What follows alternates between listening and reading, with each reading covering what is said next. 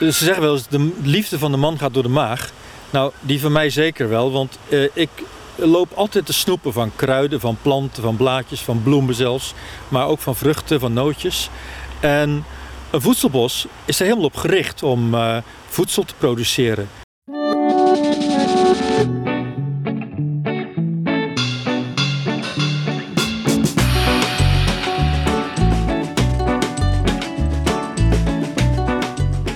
Gaat niet goed met het milieu. Ik ben benieuwd wat ik kan doen om Zeist, Nederland en de aarde leefbaar te houden. Mijn naam is Daan Warnas. Ik ben een 25-jarige starter en ben nooit bewust bezig geweest met duurzaamheid. Tot nu. Ik neem je mee op mijn zoektocht in Daan zoekt duurzaam.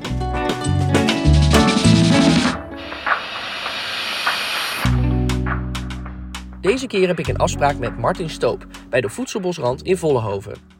Martin is de drijvende kracht achter dit vers geplante voedselbos. Maar hoe werkt dat eigenlijk, zo'n voedselbos? En waarom juist hier in Vollenhoven?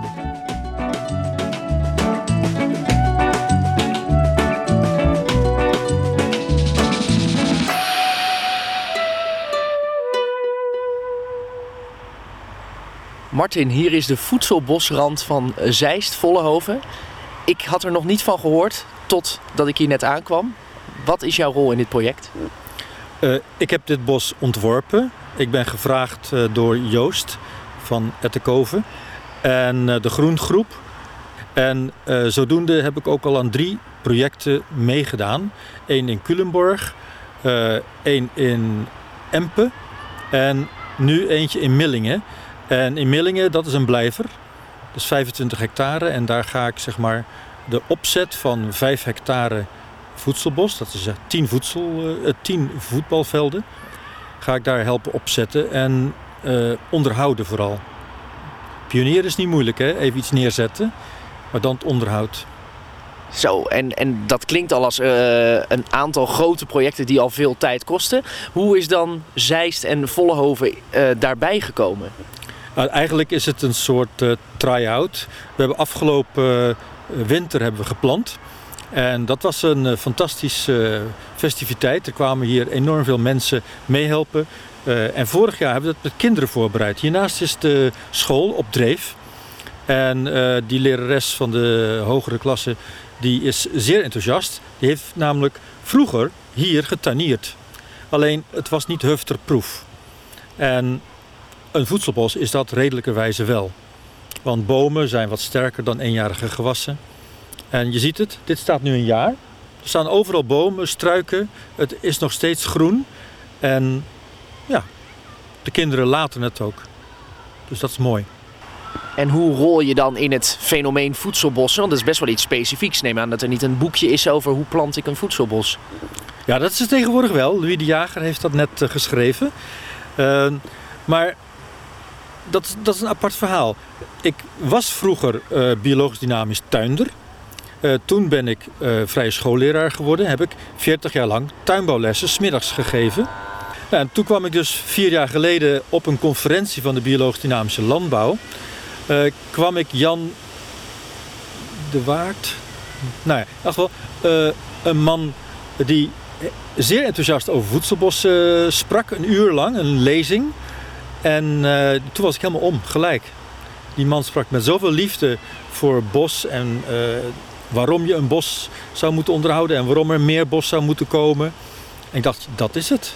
Fantastisch, een nieuw onderwerp waar ik me in kan vastbijten.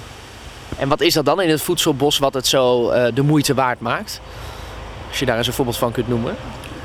Ja, uh, ze zeggen wel eens, de liefde van de man gaat door de maag. Nou, die van mij zeker wel, want uh, ik loop altijd te snoepen van kruiden, van planten, van blaadjes, van bloemen zelfs. Maar ook van vruchten, van nootjes. En een voedselbos is er helemaal op gericht om uh, voedsel te produceren. Het is een ecosysteem, zeg maar een, een landbouwsysteem, wat al duizenden jaren oud is, maar weer wordt herontdekt. Het komt voornamelijk uit de tropen. En uh, er, zijn er zo'n grote diversiteit aan planten dat je eigenlijk gewoon de hele dag door uh, kunt, uh, je kunt verwonderen over de veelvoud aan geuren, smaken, vormen. Uh, beesten die van de ene plant naar de andere plant gaan. het is gewoon een, een prachtig zicht. Ja, en dat enthousiasme moet je dan ook nog een beetje uh, overdragen. Want je kan het niet allemaal alleen doen. Dus je hebt dan ook medestanders gevonden die helpen het onderhouden. Ook gaan proeven. Ook met hun uh, groene vingers de tuin ingaan. Ja, ja de groengroep hier, uh, die is zeer enthousiast. Dat is een groep volwassenen, die allemaal buurtbewoners. En zij helpen in het onderhoud. Je ziet hier achter mij een grote hoop met onkruid. Dat is er tussen uitgeplukt. Daarachteraan ook. En verder is het vooral een kwestie van aanplanten. Want veel planten die willen niet in de volle zon staan. Een beetje halfschaduw is prima. Alleen ze moeten niet helemaal overwoekerd worden door invasieve planten, zoals onder andere gras of brandnetels. He, dat is te veel voor ze. Precies. Nou ben ik een uh, leek, dat is eigenlijk het hele format. Uh, ik ben op zoek naar duurzame initiatieven. Uh, voor mij als leek, ik kom hier nu, ik zie een pad lopen, ik zie wat bomen staan. Jonge bomen die aan het groeien zijn en daartussen nou ja, wat, wat kruid. Maar voor mij als leek is dat heel moeilijk om te zien. Wat staat hier nou precies en wat maakt het nou ook dan typisch een voedselbos? Ja, we staan in een, op een wankel evenwicht op het ogenblik in de landbouw. Uh, we weten, zoals het de afgelopen 50 jaar is gedaan, uh, dat zo moet het niet meer. Uh, maar hoe dan wel? En dit is een project naast een school. Dus als je kinderen of mensen jong genoeg leert dat het ook anders kan. en dat ze ook weer een band krijgen met de natuur. Want ja, iets waar je afstand van neemt, dat doet niet zoveel pijn als je het doodmaakt of stuk maakt. En de kinderen die hier komen, die geven elke keer weer terug van wat een prachtige planten. En moet je kijken, ik heb daar uh, vorige keer geplant of gegraven of gezaaid. En kijk eens hoeveel mooie nieuwe dingen daar nu staan. Dus jong beginnen met, een, uh, met omdenken. En dat is eigenlijk ook de belangrijkste reden hier, ja. naast de school. Dus echt, uh, ik hoor dan eigenlijk ook nog wel een oude onderwijzer die, uh, van de vrije school die met de kinderen naar buiten gaat en, en zegt uh, geniet van het, van het goede van de natuur, van de ingrediënten die er al zijn. Ja, ja en daarnaast hebben we een aantal mensen uit de flat hier. En die geven terug van het is hier heerlijk rustig. zeker op een zonnige dag. Ja, nu rijden er toevallig veel auto's langs, maar het kan hier ook rustig zijn. En het is hier zo uh, mooi qua planten. Uh, er staat een bankje. Je, er komen hier andere mensen, gelijkgestemden, waar ze een lekker praatje mee kunnen maken. En daarbij zien ze ook nog eens, omdat het, het is een multiculturele samenleving in de flat, heel veel planten uit hun eigen land weer terug hier. Oké, okay, en wat, wat voor planten zou je eens kunnen benoemen wat hier zoal staat aan planten? Ja, hier naast ons staat een druif. Uh, dan hebben we daar amandelen, mirabel, uh, olijfwilg. Uh, daarin staat een pauwpauw, een kweepeer. We hebben daar aardperen staan, mierikswortel. We hebben hier kruiden staan. Um... Ja. Nou, ik ben nu al onder de indruk hoor, maar... Eh, ja, verder hebben we natuurlijk gewoon appels, peren, uh, een prairiebanaan, die pauw hè, dat is een hele vreemde snuiter. Uh, maar we hebben ook chocoladerank of een moerbij, uh, meer Frans of Bulgaars. ja, dat zijn hele grote bomen met een soort frambozenvruchtjes. Die, die kan je tegenwoordig gedroogd als superfood kopen in een zakje. Wat leuk. En waarom, ja, ik hoor bij de helft van de dingen die je opnoemt, denk ik, ik weet eigenlijk niet precies wat het is en ik heb het waarschijnlijk ook nog nooit gegeten. Dat is toch, ja, waarom kan het dan bijvoorbeeld hier op dit strookje wel en, en ergens anders niet? Ja, dat is een kwestie, kwestie van uh, herontdekken. In de tropen uh, is het systeem van een voedselbos namelijk dat je in lagen boven elkaar teelt, zodat ze schaduw geven, maar ook elkaar helpen. Uh, planten zijn allemaal met elkaar verbonden onder de grond door het uh, schimmelnetwerk. En dat is een soort internetverbinding daar beneden. Je krijgt niet alleen je bestelling over van er is water nodig of er is kalium nodig, uh, maar ook de postbode zelf. Dus het schimmelnetwerk heeft een internetfunctie en een postfunctie. Dus die gaat op zoek naar het water, gaat op zoek naar de kalium, haalt dat en als uh, betaling krijgt die schimmel daarvoor suikers. Dus het geld beneden is gewoon, wordt, wordt gewoon uitgeruild. Bijvoorbeeld water tegen suiker.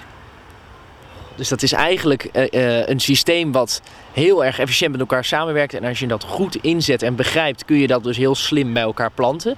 Maar dat is ook best wel complex, neem ik aan. Dus daar moet je dan wel dat, zeg maar dat boek over voedselbossen. Je moet wel begrijpen hoe planten dan met elkaar en bomen met elkaar via schimmels communiceren. Ja, het is over, er zijn twee uh, zeg maar, basisdingen die wel gedaan moeten worden. Je moet, een, je moet de bodem met rust laten.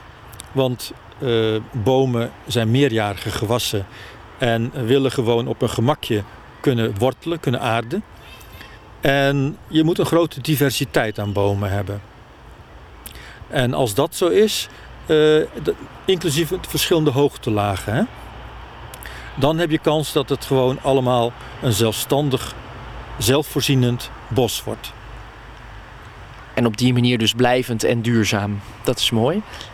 Ja, kijk, die duurzaamheid zit hem ook in het feit van als we het voor elkaar krijgen dat we door deze stimulus uh, de, de, landbouw enthousiast krijgen uh, voor voedselbossen, dan uh, komen er eigenlijk meer bossen weer terug in Nederland.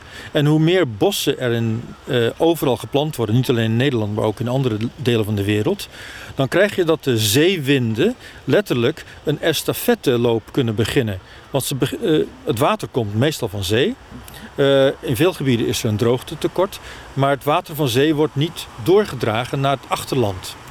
En als het bos, uh, wat een eigen temperatuur, een eigen ecosysteem is. Als het bos dan door die temperatuur het, de wind laat stijgen, koelt de wind af, dan valt er regen. Maar daarna verdampt dat bos die ook weer. En dan wordt de regen weer doorgegeven. En die functie van het bos, als estafette doorgever van water, is uitermate belangrijk. Naast het feit dat wij in Nederland zeg maar vele bossen hebben gekapt en zodoende ook te weinig water vasthouden in de grond. Want bos is ook nog eens eentje die zeg maar uh, de koolstof opbouwt in de grond door middel van een lekkere dikke zwarte humuslaag. Maar die humuslaag die houdt ook het meeste water vast, zodat dat ook niet wegspoelt en als een spons werkt. Ja, en dat, dat droogte en watertekort, dat, dat zal niet zomaar eh, veel minder worden. Dus er is wel iets uh, nodig om, om dat in Nederland ook beter voor te zetten. Hè? Dat is duidelijk dat, ja. dat, uh, dat het zo is. En is dit systeem dan iets wat makkelijk of in ieder geval toegankelijk uh, op te zetten is? Zij het op kleine schaal? Ja, het, het wordt eigenlijk in de hele wereld op elke schaal toegepast, groot en klein. Kijk, het, meest interessante is bijvoorbeeld Rusland, waar zeg maar de kluizenares Anastasia een enorme invloed heeft in het zogenaamd a-religieuze Rusland. En zij heeft het voor elkaar gekregen dat zelfs de wetgeving veranderd is en dat in een groot deel van Rusland, helaas nog niet overal, eh, de mensen recht krijgen op één hectare land waar ze hun eigen bos op kunnen neerzetten. En Anastasia is eigenlijk een soort ja, promotor van voedselbossen ook, maar op haar manier. En ja, daarnaast uh, in ontwikkelingslanden uh, zie je enorm veel resultaat. Want eigenlijk komt de voedselbosrand die komt uit de tropen. Daar is hij al heel lang uh, furoren geweest. bijvoorbeeld Jan Frans de Waard, die heeft door zijn werk in de tropen daar vooral gezien dat hij moest een monocultuur aanleggen van koffie of van bananen. Maar de mensen in het dorp die hadden een continue aanvoer van voedsel uit hun stukje bos. Terwijl bij bananen en koffie de oogsten de ene jaar op niks uitliepen en het andere jaar weer wel, was daar een continue voedselvoer. En van een klein stukje grond hadden ze per vierkante meter eigenlijk veel meer opbrengst dan per vierkante meter koffie of banaan. En is dat dan omdat ze het dus op een manier gemixt in één bos hebben en, de, en dat dat ook te maken heeft met het hoogteverschil en hoe Ja. die eh, onder, onder de grond het met elkaar verbonden is? Ja, dat onder de grond met elkaar verbonden, omdat ze gewoon eh, de bomen eh, zogezegd eeuwen laten staan. En hoe langer je het bos laat staan, hoe dichter het netwerk is. En eh, dan wordt het beter. Kijk, de wetenschap die heeft in eh, de naam van Simmert, eh, dat is een vrouw uit Canada, die heeft door middel van radioactieve metingen bewezen voor de wetenschap dat die samenwerking er is. Zij heeft dus daardoor de berkenkap in de bossen van Canada kunnen tegenhouden. Want iedereen had zoiets van, ja, die berken die moeten gekapt worden, want dat zijn concurrenten van de, eh, van de bomen die geoogst moeten worden. Maar het tegendeel bleek. Die berken die hielpen de bomen in tijden van nood om te overleven. En dat, maar ja, zij is helaas doordat ze radioactieve stoffen heeft gebruikt ziek geworden, hè, kanker gekregen. Eh, maar zij heeft zichzelf bijna op die manier opgeofferd, maar wel voor elkaar gekregen dat er enorme impact is. Zij is de ontdekker en de wetenschappelijke bewijsvoering eh, heeft ze geleverd van dat hele mycorrhiza-systeem, die schimmels onder de grond. Dat is echt bizar, maar het is wel mooi, want je neemt me mee naar Rusland, waar het, nou ja, over Rusland kun je veel zeggen, maar dit klinkt wel heel, eh, als heel mooi beleid, of in ieder geval een, iets wat, wat je in Nederland eh, nog maar eens eh, moet zien, eh, eh, in ons regeltjesland. Eh, nou, eh, het verhaal uit Canada, maar ook sowieso de tropen waar het vandaan komt. En hoe is het dan om in zo'n groot verhaal, ook eh, met zo'n groot doel uiteindelijk, hè, een betere wereld om het zo maar te zeggen, om dat hier in, in Vollenhoven dan op, op een klein stukje grond zo te kunnen doen? Ja, eh, we hebben onze tijd mee. Ik bedoel, het is crisis en eh, door elke crisis word je wakker geschud. Ik bedoel, als je het journaal hoort, dan word je gelijk weer wakker of je zet hem uit. Eh, de mensen zijn dus heel gauw enthousiast voor dingen die je opbouwt. Want iedereen weet wel, ja, je kan kosmisch denken, je kan de hele wereld kan je meevoelen en meeleiden. Maar als je iets wilt doen, moet je het lokaal doen. Dat eh, dat is ondertussen ook al bewezen. Lokale acties hebben de meeste impact. En klein heeft ook een impact. En ja, hier beginnen we gewoon. We werken hier met kinderen en vooral met eh, senioren. En eh, met mensen die bijvoorbeeld geen werk hebben of die ziek zijn. En alle zijn dol enthousiast en alle denken om en alle helpen mee aan een soort omdenken in de wereld. En wat drijft jou daar persoonlijk dan in? Ja, nogmaals, het genieten van, het, van de dagelijkse omgang is eigenlijk het allerbelangrijkste. Je kan nog zo'n grote idealist zijn, maar als je niet geniet van wat, van, eh, wat je doet, dan hou je dat niet vol. En ik heb mijn hele leven in de biologisch-dynamische tuinbouw gewerkt door, eh, door schooltuinen. En zelf een tuinderij gehad vroeger van 2,5 hectare.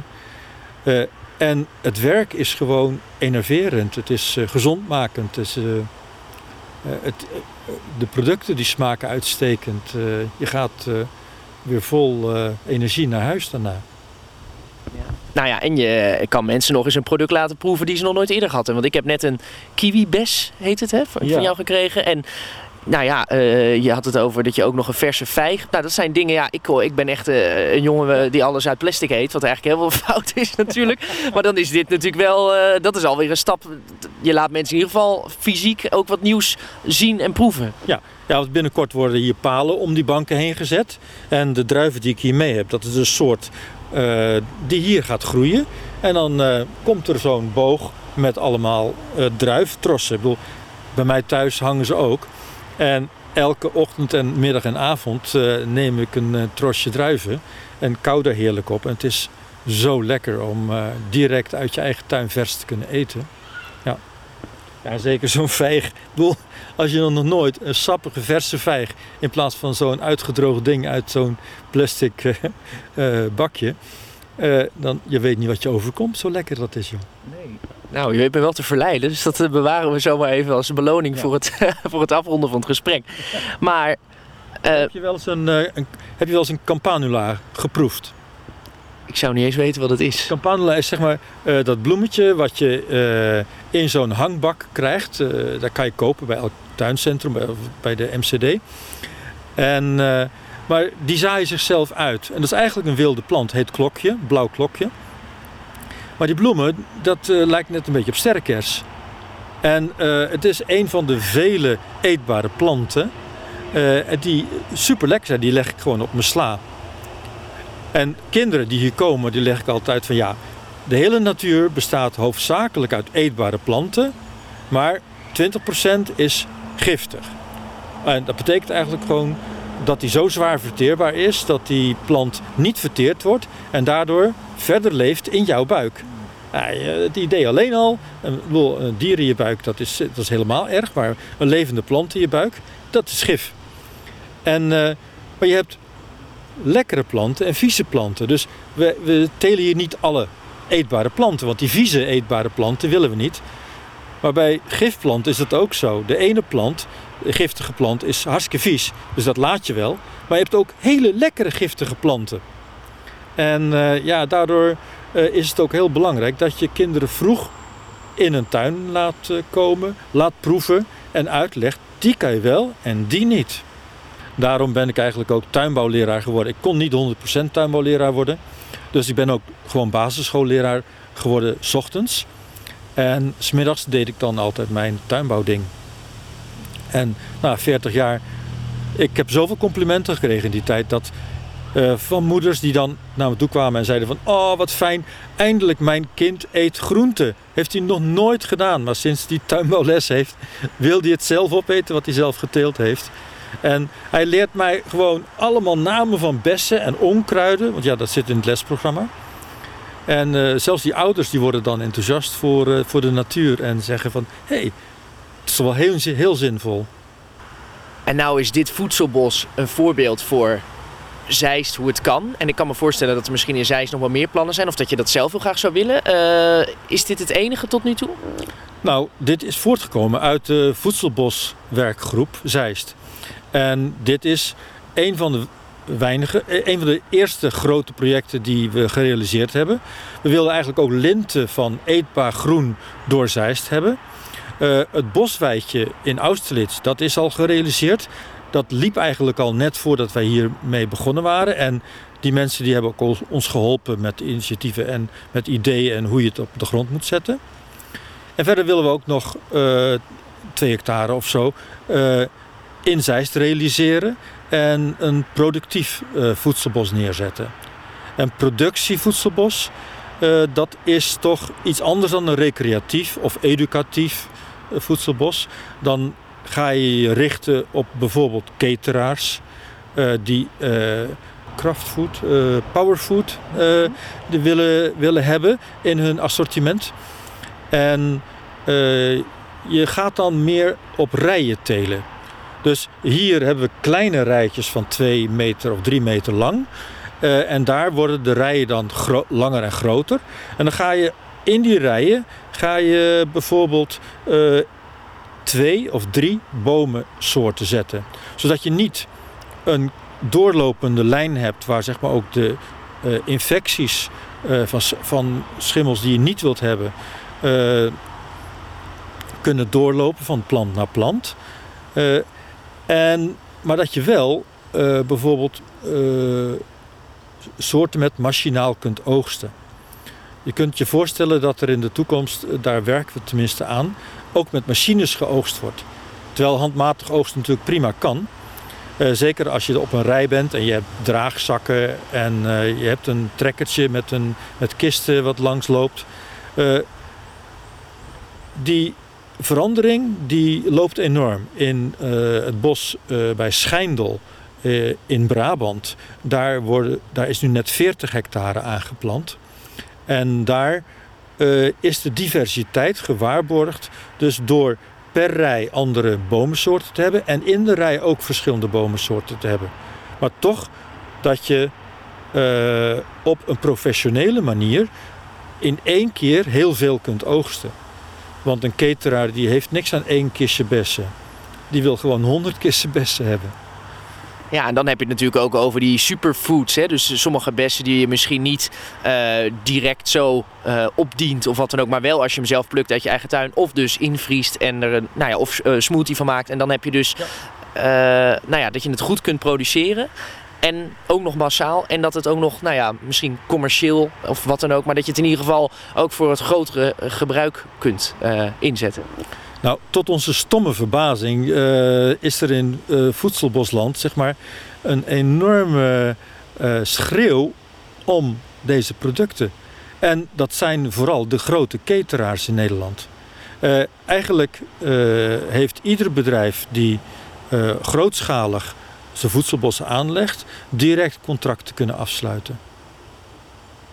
Goh, dus je zou eigenlijk verwachten dat dit iets is wat de komende jaren zich steeds meer gaat uitrollen en waar we ook meer van gaan merken, omdat het gewoon een vraag is van zowel de markt als de bewuste consument. Ja, nou, je zegt, uh, de consument wordt zich enorm bewust van wat hij mist. Uh, het, de rapporten over voedseltekorten die wij dagelijks opbouwen. Er wordt gewoon gezegd van eigenlijk zijn we ondervoed qua vitamines, probiotica en mineralen. En probiotica zit vooral op vruchten, op de huid van vruchten, de schil. Uh, en die, hoe meer je dat vers eet, hoe meer je binnenkrijgt. Mineralen die vind je vooral bij houtachtige gewassen, dus struiken en bomen. Die planten hebben de tijd en die hebben de moeite om de grond in te gaan en om daar de mineralen met behulp van de schimmels zeg maar, vrij te krijgen. En uh, dat heeft allemaal zijn tijd nodig. Maar als het eenmaal staat, geven die, uh, die zaden, die vruchten, die bessen, die geven enorme hoeveelheden mineralen. En ja, de wetenschap duidt er ook elke keer weer op. We moeten oppassen dat we onze creativiteit van de mensheid niet gaan verliezen. Want mineralen zijn nodig om te denken. En als je een tekort aan mineralen gaat opbouwen, dan verliezen wij onze uh, creatief denkvermogen. En nou ja, dat is toch eigenlijk het grote verschil met dieren. Ik bedoel, dieren hebben een vast vermogen om iets te kunnen, maar wij kunnen onszelf alles aanleren. Dus, uh, en ja, wat je toch ook wel hoort, gisteren, Schilling, Govert Schilling, in zijn prachtige programma uh, op zoek naar de kern van de aarde, interviewt hij iemand en die zegt van ja, ik kan nu wel zeg maar een negatieve prognose maken dat het slecht gaat met de aarde. Hij zegt, maar dat heeft helemaal geen zin. Hij zei, alleen optimisme, dat is een wereldkracht die iets op kan bouwen. Hij zegt, uh, wij zijn niet alleen uh, de oorzaak van het probleem, wij zijn ook de oplossing van het probleem. En als iedereen lokaal dat ding doet wat binnen zijn vermogen is, dan kunnen wij zo gruwelijk veel. En zo gaan wij de wereld weer herstellen. Want dat is brood nodig. En dat merk ik ook aan jou, dat optimisme en dat dat je heel erg drijft. En die hele gedachte, dat heeft weinig met pessimisme te maken, maar vooral met dat je ziet in de praktijk wat het teweeg brengt om met jong en oud uh, dit te doen. Ja, ja, jong beginnen zeg ik altijd. En uh, vooral aansluiten bij mensen die bijvoorbeeld ziek zijn of die uh, een tijdje een burn-out hebben of, of werkeloos hebben. Mensen die dus een crisis meemaken, die zijn het eerst wakker en die zijn het best bereikbaar. Zodra je ziek wordt, dan ga je je afvragen waarom word ik dan ziek? Ja, en de natuur is eigenlijk nog veel creatiever dan, dan dat je denkt. Als je bijvoorbeeld gewoon eens denkt aan bijvoorbeeld een mispel denk je van oké, okay, zo'n halfrotte vrucht die dan nog in december geoogst moet worden. Maar het gekke is dat die naast het feit dat die heel veel mineralen levert, het ook nog eens voor elkaar krijgt om het lichaam te stimuleren om uh, lood en andere zware metalen het lichaam uit te werken. Dus het stimuleert ook nog eens zeg maar, de afvoer van stoffen die eigenlijk anders gewoon opgeslagen worden in je vet en daar hun werk blijven doen negatief. Dus uh, de natuur is veel creatiever dan je denkt. Dat zit niet in een potje. En, en jij eet het gewoon allemaal? Probeer zo divers mogelijk te eten. Uh, omdat het zo lekker is. En uh, omdat het daarnaast ook gezond is. Maar het smaakt vooral fantastisch. En dan wil ik toch nog één keer naar die educatie. Want je nou, hebt dus onderwijs gegeven, tuinbouwlessen. Maar ook hier in de tuin, als je hier fysiek of in het bos bezig bent. Um, waar zit voor jou dan nog die meerwaarde naast dat enthousiasme overbrengen? Um, nou, de bezoekers die krijgen in de toekomst een mooi bord waarop staat wat hier overal staat. we willen met de toekomst meegaan, dus ook met een app of met een QR-code, dat het scanbaar is en dat je kunt zien van, ah, dat is een plant die is daar en daar goed voor, of die, daarvan kun je dat en dat eten, maar ook wanneer iets oogstbaar is. Dat je als je de app opent, dat je zegt van, het is nu juli, dan moet je die en die plekken gaan en daar kun je dat en dat vinden en dat is daar en daar goed voor. Maar dat is nog in opbouw. We moeten eerst de tuin eens eventjes uh, nog flink onder handen nemen, want hij is nu voor de helft uh, klaar. Alle houtachtige gewassen staan. En we hebben de eerste onderbegroeiing neergezet en daar gaan we nu mee verder. En dat was ook echt een proces van heel bewust saai. Niet zo van, nou, we doen daar een beetje van dit en een beetje. Dat is heel bewuste keuzes maken. Want jullie weten zelf, zeg maar, als coördinatie van de tuin wel um, wat waar staat en hoe dat opgebouwd wordt. Ja, we hebben, we hebben hier niet moeilijk gedaan. We kijken hier vooral naar zon en schaduw. En uh, hoe groot een plant wordt, zodat ze elkaar niet bijten qua ruimte. En dat we een afwisseling hebben van hoog en laag. Zodat een lage of een middellage plant onder een hoge plant kan staan. En daar ook, daaronder ook nog eens wat kruiden. Juist. Nou, ik vind het een uh, heel bijzonder verhaal. En vooral heel leuk dat je, nou ja, als je hier langsloopt, denkt: ja, er is hier vast iets. Want het is een uh, apart gebiedje. Er ligt hier wat zaagsel op de grond. Het is aangelegd. Maar pas als je dan het verhaal erbij hoort, uh, en dan zeg ik dat voor mezelf, dan denk je ineens: zo, er zit echt, echt een, nou, eigenlijk een verhaal van de wereld achter. Ja, ja en het is gewoon genieten als je hier in de zomer zit, vooral. vlinders, bijen, hommels, insecten, sprinkhanen. Uh, nou, wat je op andere plekken minder ziet. Door de diversiteit en door de hoeveelheid bloemen en de kruiden die hier staan, uh, heb je het allemaal. En dat in Vollenhoven? En dat in Vollenhoven, ja. Mooi beschut tussen drie flats. En hierachter een uh, prachtig recreatieterrein voor de jeugd. Waar ze kunnen voetballen en workout kunnen doen. En, nou, het is een, een, hele mooie combinatie. Er is ook hard gewerkt aan Vollenhoven. Het was vroeger minder, maar tegenwoordig is het een, eh, een voorbeeld voor hoe je multiculturele, multiculturele samenleving uh, op een klein gebied, een heel druk gebied, mooi vorm kunt geven. Mag ik je bedanken voor dit gesprek? Zeker. Jij ook bedankt, Daan. Wat een inspirerende man, die Martin Stoop. Met letterlijk en figuurlijk een zoete nasmaak raad ik je zeker aan om eens te gaan kijken bij deze voedselbosrand in Vollenhoven. Ik ben benieuwd hoe dit voedselbos zich ontwikkelt. En ik ben benieuwd wanneer er een nieuw, groter voedselbos in Zeist komt dat een grotere productie kan verzorgen. Vond je deze podcast leuk? Kijk dan in de beschrijving hieronder voor nog meer afleveringen van Daan Zoekt Duurzaam. Daan Zoekt Duurzaam werd geproduceerd door Samen Duurzaam Zeist. Presentatie Daan Warnas. Techniek en montage Fons Pennings.